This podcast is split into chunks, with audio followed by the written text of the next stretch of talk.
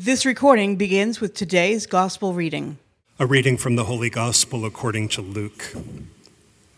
Jesus was praying in a certain place, and when he had finished, one of his disciples said to him, Lord, teach us to pray, just as John taught his disciples. He said to them, When you pray, say, Father, hallowed be your name, your kingdom come. Give us each day our daily bread, and forgive us our sins, for we ourselves forgive everyone in debt to us and do not subject us to the final test. And he said to them, Suppose one of you has a friend to whom he goes at midnight and says, Friend, lend me three loaves of bread, for a friend of mine has arrived at my house from a journey, and I have nothing to offer him. And he says in reply from within, Do not bother me. The door has already been locked, and my children and I are already in bed. I cannot get up to give you anything. I tell you, if he does not get up to give the visitor the loaves because of their friendship, he will get up to give him whatever he needs because of his persistence. And I tell you, ask and you will receive, seek and you will find, knock and the door will be opened to you.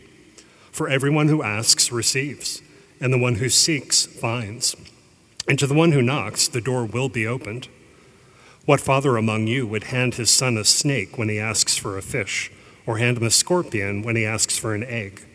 If you then, who are wicked, know how to give good gifts to your children, how much more will the Father in heaven give the Holy Spirit to those who ask him?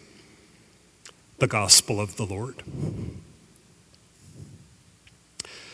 Today's first reading and the Gospel reading are both about prayer. Prayer is our active communion with God.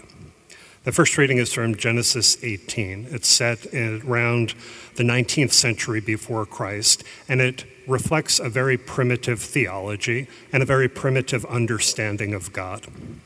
In the story, God has told Abraham, our father in faith, that God has heard a mammoth outcry against the people of Sodom and Gomorrah because of the horribly grave sin of the people of Sodom and Gomorrah. God tells Abraham that he, God, intends to see if the reports are true. If you only do a cursory reading of the passage, it can seem that Abraham proceeds to bargain down God from unjustly destroying innocent people in Sodom and Gomorrah in response to other people's sins. But in fact, if you read the passage with just basic care, you'll see that God never has said that he'll do anything, let alone destroy innocent people. Abraham is wondering about God's response to some people's grave sin. He's wondering about justice, he's wondering about God's mercy. So the prayer, Abraham's active communion with God in prayer, is an enormously important choice for Abraham. In his prayer, Abraham speaks to God, he listens to God, and he reflects on the whole experience. Through his prayer, Abraham grows in God. He learns that it's absolutely fine to ask God questions. He grows in his knowledge of God's justice and his knowledge of God's mercy. In Genesis 19, the next chapter, when Sodom and Gomorrah are destroyed, and only a few people escape. Abraham witnesses this, he understands it, and he accepts it. His understanding and his acceptance are a result of Abraham's active, sincere, continuing, growing prayer. Anybody in any time or place who positively and genuinely responds to God's presence in his or her life desires to pray. Anybody who actually loves God wants to grow in communion with God. Jesus' disciples witnesses, witness rather his constant prayer, Jesus' constant communion with God the Father. In today's gospel passage from Luke 11, Jesus' disciples ask him to teach them how to pray, and he responds directly. I see three major parts in Jesus' response. What I encourage you to do this week is to reread this passage, reflect on these really understandable teachings, take them directly, don't edit them, and put them directly into practice regarding all the ways you pray in the upcoming week. I presume that's what Jesus' original disciples do, his first disciples, when they hear his response to their desire for him to teach them how to pray. I presume that they just do what he tells them to do. I encourage you to join me in the same. Don't get lost this week in any sort of big reflection about yourself or the ways you pray. Just do what Jesus says to do here. If you're already a very active prayer, do what Jesus says to do here. If you don't pray at all at the opposite end of the spectrum, which hopefully is not the case for any of us, but if you don't pray much at all, just do it. If you're somewhere in between, just do what Jesus says in this passage. So, three parts. Part one Jesus says, When you pray, say, Father, hallowed be your name, your kingdom come.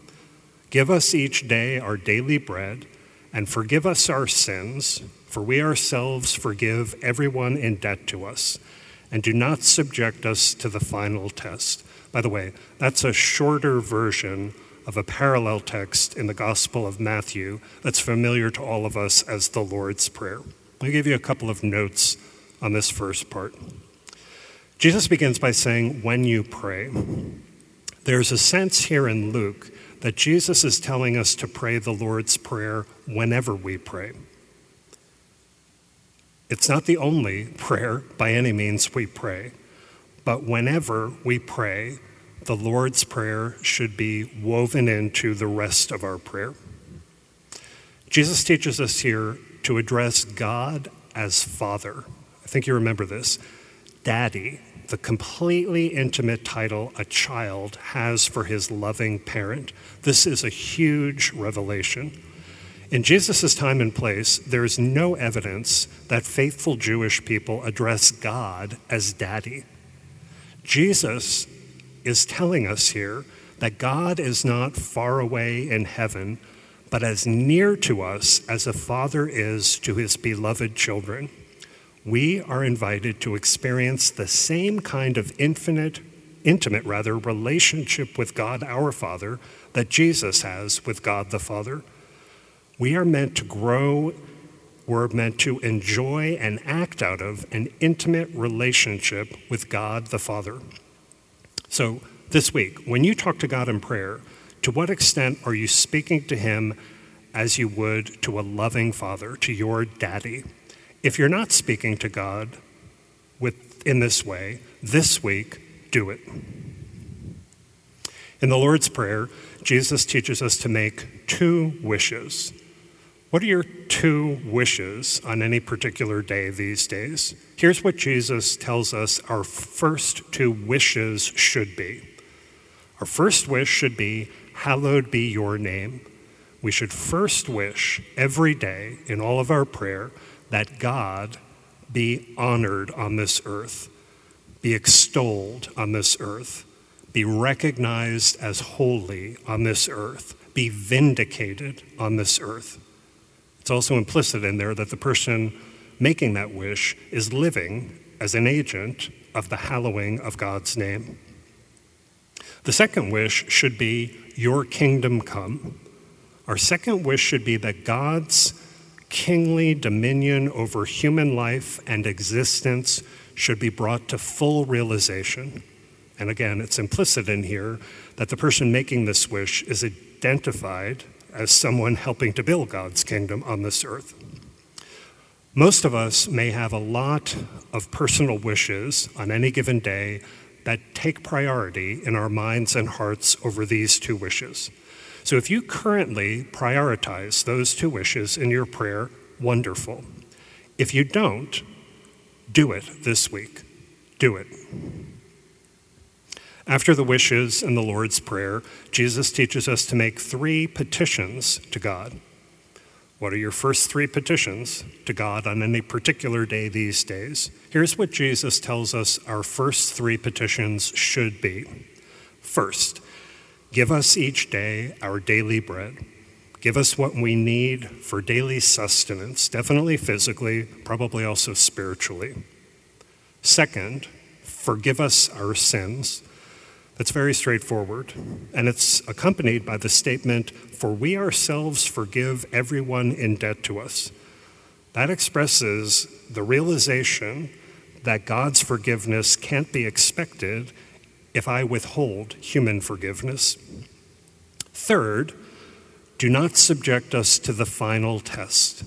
That's a request that God give us the grace to not fall away from true faith in Him or to experience severe spiritual trials that some people in Jesus' time expect will come before the end of the world.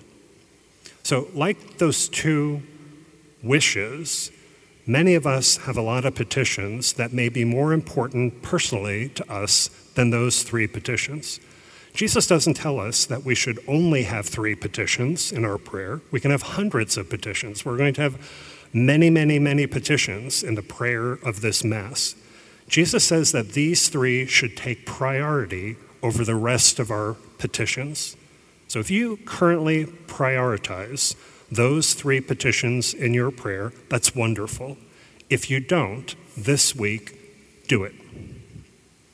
So, to repeat, Jesus doesn't say that the Lord's Prayer is the only prayer that his disciples should pray.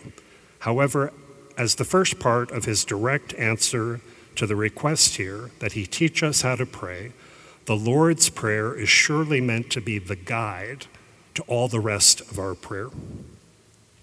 That's part one. Part two and three are more brief. So, part two Jesus teaches his disciples how to pray involves persistence in prayer. He gives a parable here that I'm confident isn't so much revealing who God is or a lot about the nature of God personally. It's a straightforward teaching that we should persist in prayer. Our prayer is not supposed to be about a multiplication of words.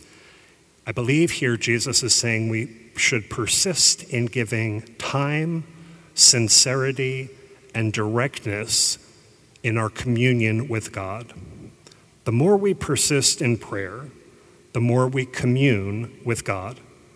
The more we commune with God, the more we grow in a real relationship with God.